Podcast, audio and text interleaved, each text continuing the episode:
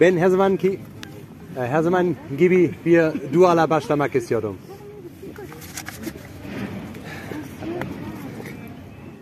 Göklerdeki babamız yine sana geliyoruz ve yine sana teşekkür ederiz. Bu yemek için, bu e, kardeşlik için sana şükrediyoruz. Ve lütfen aynı şey e, yine sana soruyorum. Lütfen bugün bize konuş. Senin sözün aracıyla lütfen beni kullan. E, ve insanlara konuş. SMS nedeniyle dua ediyorum. Amin. Amin. Herkes beni iyi duyabilir, duyabilir mi? Ömer, beni duyuyor musun? Güzel. Rüzgar arkamdan geliyor değil mi? İnsanlar neden heykel yapar? Taksim Meydanı'ndaki Atatürk heykelini herhalde hepiniz biliyorsunuz değil mi? Bir tarafta Türkiye Cumhuriyeti'nin kuru, kuru, kurucu, pardon, kurucusu olarak Atatürk'ü görüyorsunuz. Diğer tarafta da ordunun başkan komutanı olarak Atatürk'ü görüyorsunuz. İki tarafta var. Umarım hepsi e, hepiniz e, gördünüz. Atatürk'ün heykelinin yaptığınızda insanların heykeli değil, Atatürk'ü düşünmesini istersiniz. Ve heykeli öyle yaparsınız ki Atatürk'ün karakteri hakkında belirli bir şey göstersin. Son birkaç haftada Tanrı'nın kim olduğuna bakıyoruz. Onun özelliklerine ve doğasına baktık. O üçlü bir birliğe sahip olan bir Tanrı'dır. Baba, Oğul ve Kutsal Ruh. Bugün Tanrı'nın yarattıklarına özellikle de bize bakacağız. Tanrı'nın biz insanlar neden yarattığına ve bizi nasıl yarattığına bakacağız. Tanrı'nın özü sevgidir. Tanrı'nın Tanrı mükemmeldir. Ve Tanrı bu mükemmellik ve sevgiyle yaratmıştır.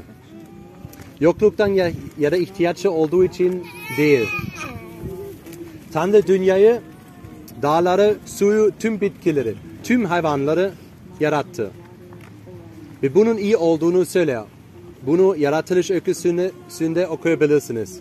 Ve yaratılış öyküsünü şöyle devam ediyor. Yaratılış 1, 26-27 okuyacağım. Tanrı insanı kendi suretimizde kendimize benzer yaratalım dedi.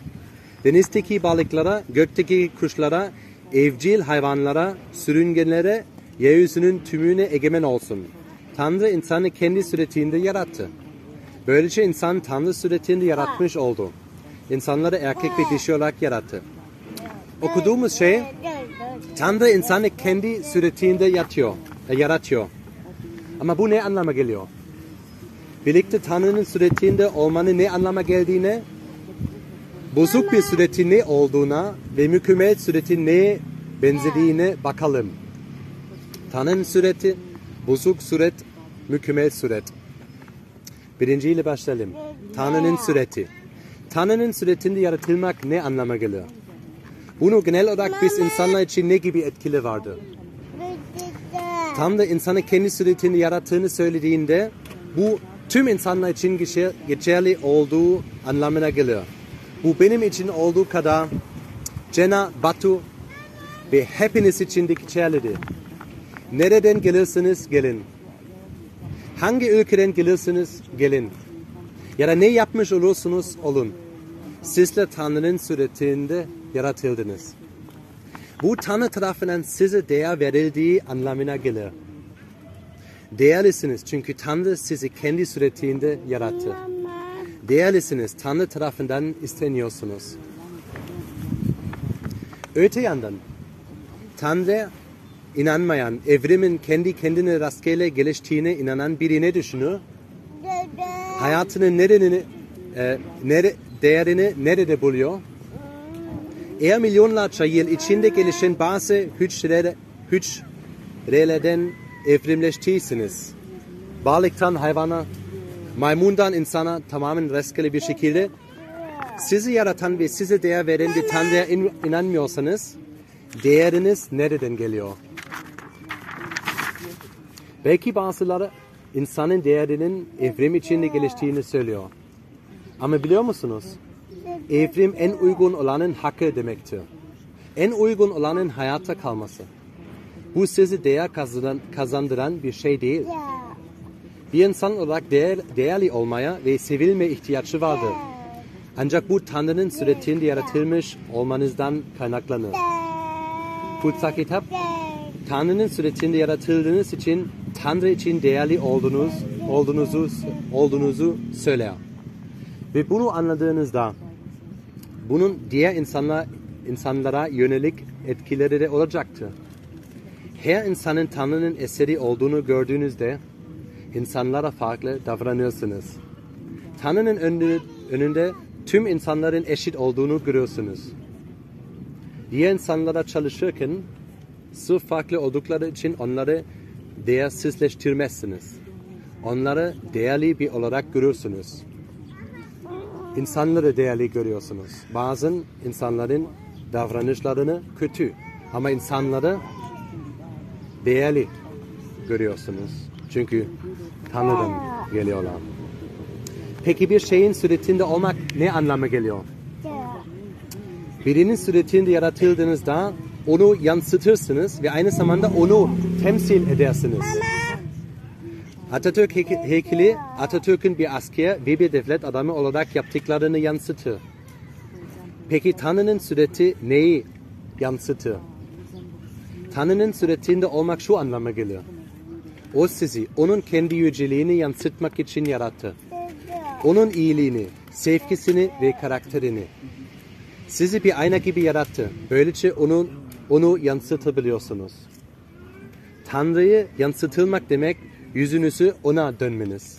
Onun sizin yüzünü, yüzünüzü parlatması ve böylece dünyanın bunu görmesi demektir. Tanrı ilişkisel bir varlıktır. İşte bu yüzden biz de öyleyiz. Biz insanlar yalnız yaşamak için değil, bir topluluk içinde yaşamak için yaratıldık. Tanrı'nın suretinde yaratılmış olmak aynı zamanda ona yücelik verecek şekilde yaşamak anlamına da geliyor. Tanrı'nın yüceliğini yansıtmak için Tanrı'nın suretinde yaratıldık. Tanrı insanları neden yarattı? Yaşamlarımızla, yeteneklerimizle, amanlarımızla, paramızla, zalımızla, gücümüzle, zamanımızla, aklımızla vesaire ona yücelik verelim diye. Ama işte burada bir sorunla karşı karşıyayız. Tanrı insanı kendi suretinde yarattı. Böylece ona yücelik verebiliriz. Ve onu yansıtabiliriz. Ancak şu an bunun böyle olduğunu görmüyoruz değil mi? Çünkü Tanrı'nın insanı yarattıktan sonra bir şey oldu. İkinci düşünceye geliyorum. Bozuk suret.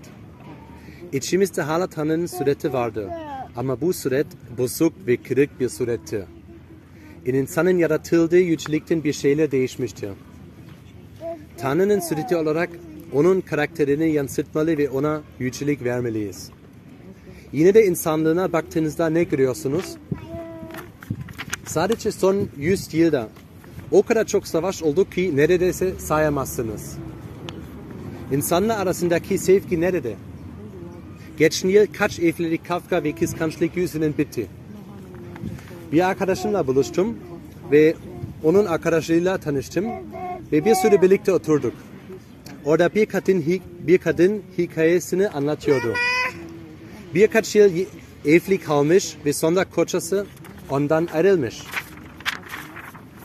Ama bundan sonra bir şey öğrendi. Ayrıldıktan sonra kocasının kendisini birkaç yıl boyunca kardeşinin karısıyla aldattığını öğrenmiş. Çok acı çekmiş. Çok üzülmüş. Bu kulağa pek de tanrısal gelmiyor değil mi? Ama sadece diğer insanlara bakmayın. Sizin içinizde durum nasıl? Nerede başkalarını düşünmek yerine daha çok bencilsiniz? Nerede bencilsiniz ve kendinizi düşünüyorsunuz? Hangi durumlarda gururlusunuz ve Tanrı'nın yüceliği için değil ve kendi gururunuz için hareket ediyorsunuz? Ben bu hayatımda ara sıra görüyorum. Mesela bir vaaz yazdığımda her zaman benim taslığım ya Bilge'ye gönderiyorum. Ya Bilge ve Batu onlara ona e, tazlarıma bakıyorlar ve her zaman bir, bir, e, geri bildirim bana veriyorlar. Um, ve bazen iyi olmayan bir um, geri bildirim alıyorum. Kendimi bazen kırılmış veya aşağılanmış hissediyorum. Ya da yeni bir dil öğrendiğimde, mesela Türkçe öğrendiğimde hata yapmak iste- istemiyorum ama ama ana dilimde konuşmadığım zaman hata yapıyorum. Şimdi hata yapıyorum galiba konuştuğumda. Ve eğer, bir, eğer düzeltilirsem bu benim gurumumu kolayca incit- incitebilir. Ya da farklı bir durum. Belki siz duydunuz ya da yaşadınız. Beni, ben birkaç defa duydum ve aynı zamanda kendi hayatımda yaşadım. Bana yakın olan bir başkası bir parti davet ediyor ama ben davet edilmiyorum. Bu incitiyor değil mi? Neden böyle? Getirdiğim tüm örnekleri birlikte. Neden bu kadar sık sadece kendimizi düşünüyoruz? Neden kendi özgürlüğümüze sahip olmak istiyoruz? Neden bazen bencil oluyoruz? Neden Tanrı'ya yücelik vermeyi başaramıyoruz? Çünkü içim, içimizde bunu yapmamızı engelle, engellemek isteyen bir şey yaşar. Kutsal kitap buna günah der. Günah cennet bahçesinde şeytanın havaya ayartmasıyla başladı. Şeytan havaya eğer bu meyveden, ye- meyveden yersen Tanrı gibi olacaksın dedi. Ama bu bir yalandı. Ve Tanrı gibi olmak yerine insanın sahip olduk, olduğu yücelik kayboldu. Tanrı ile olan mükemmel ilişkisi ilişki bozuldu. Günah ve ölüm dünyaya geldi. Tanrı'ya yücelik vermekte neden başarısız oluyoruz? Çünkü Tanrı'nın içimizdeki sureti bozuldu. Sizde ve bende. Çünkü bencillik günah aracılığıyla dünyaya geldi. Bunu istiyorum, şunu istiyorum. Tanrı bizi kendi suretinde yarattı ama bu suret bozuldu. Bu nasıl düzeltebilir? Mükemmel surete bakarak. Son düşünceye geliyorum. Mükemmel suret. Kolosliler 1.15'te şöyle yazar. Görünmez Tanrı'nın görünümü. Bu İsa demektir. İsa Mesih Tanrı'nın mükemmel suretidir. Mükemmel görün- görüntüsüdür. Tanrı'nın oğlu İsa insan oldu. Tanrı'nın oğlu İsa beden aldı. Ve günahlarımız, günahlarımız için çarmıhta öldü. Ve Kolosliler 1 bu şekilde devam ediyor. Kolosliler 1 19'dan 22'ye kadar okuyacağım. Çünkü Tanrı bütün doluluğun onda bulunmasını uygun gördü. Mesih'in çarmıhta akıtılan kanı aracılığıyla esenliği sağlamış olarak yerdeki ve gökteki her şey onun aracılığıyla kendisiyle barıştırmaya razı oldu. Yaptığınız kötülükler yüzünden bir zamanla düşüncelerinizde Tanrı'ya yabancı ve düşmandınız. Şimdi ise Mesih sizi Tanrı'nın önüne kutsal, lekesiz ve kusursuz olarak çıkarmak için öz bedeninin ölümü sayesinde sizi Tanrı'yla barıştırdı. İçimizde Tanrı'nın bozuk bir sureti vardı. Bunu kendi gücümüzle eski durumuna getiremeyiz. Ama İsa Mesih yapabilir. Daha önce bir yansımadan söz etmiştim. Bir ayna düşünün. Ama kendi başına bir görüntü göstermeyi başaramaz. Ayna aydınlatıldığında yansıtır. Ve İsa'nın Tanrı'ya yücelik verdiğini ve bizim için sevgili olduğunu, öldüğünü gördüğünüzde Tanrı'nın güzelliğini ve yüceliğini görürsünüz. Ve bunu anlamı şudur. İsa Mesih'e kurtarıcınız olarak iman ettiğinizde o sizi aydınlatır ve böylece parlarsınız. İsa içinizdeki Tanrı'nın bozulmuş görüntüsünü onarır. Tanrı'nın önünde suçlu ve günahkar olduğunuzu fark ettiğinizde ve İsa'nın çarmıhta kendi nasıl feda ettiğini gördüğünüzde bu sizin yüreğinizi değiştirir. O zaman Tanrı sizi kutsal ruhunu verir. O zaman artık kendi yüceliğiniz için değil, Tanrı'nın yüceliği için yaşarsınız. O zaman Tanrı sizi arınmış olarak görüyor. O zaman ilişki içinde yaşayabilirsiniz. Ve bunun hayatınız üzerinde bir etkisi vardır. Pratik açıdan birkaç uygulamayla bitirelim. Bir, birisi gururunuzu incitirse bu yine de canınızı yakabilir. Ama artık sizi tamamen yolunuzdan sapmaz, e, saptırmaz. Çünkü onurunuz kendinizde değil. Tanrı'dadır. Ve Tanrı'nın sizi ne kadar sevdiğini biliyorsunuz. Çünkü bunu sizi çarmıhta gösterdi. Bir değeri. Tanrı sizi tüm amanlarınızla ve yeteneklerinizi vermiştir. Tanrı sizi tüm amanlarınızı ve yeteneklerinizi vermiştir. İsa ile birlikte yaşadığınızda bu amanları onun yüceliği için kullanırsınız. Ye- Yeteneklerinizle topluma nerede katkıda bulunabileceğinizi görürsünüz. Belki iyi yemek pişirme ve misafirperver olma yeteneğiniz vardır. O zaman insanları davet edin ve onlara bu şekilde hizmet edin. Ya da Tanrı size iç- işinizde çok başarılı olmaya ve çok para kazanmaya amanı vermiştir. Bunu onun yüceliği için kullanın ve parayı Tanrı'ya yüceltecek şekilde kullanın. Nasıl mı? Bu konuda Tanrı'nın sözünü okuyun. İsa bu konu konuda ne dediğine bakın. Bu sadece para için değil. Yaşamamızın her alanı için geçerlidir. Tanrı bizi nasıl ve neden yarattı? Son iki cümle. Tanrı bizi kendisini tanımamız, sevmemiz, kendisiyle birlikte yaşamamız ve kendisini yüceltmeniz için kendi suretinde erkek ve kadın olarak yarattı. Tanrı tarafından yaratılmış olan bizler için doğru olan onun yüceliği için yaşıyor olmaktır. Ben dua ediyorum. Amin.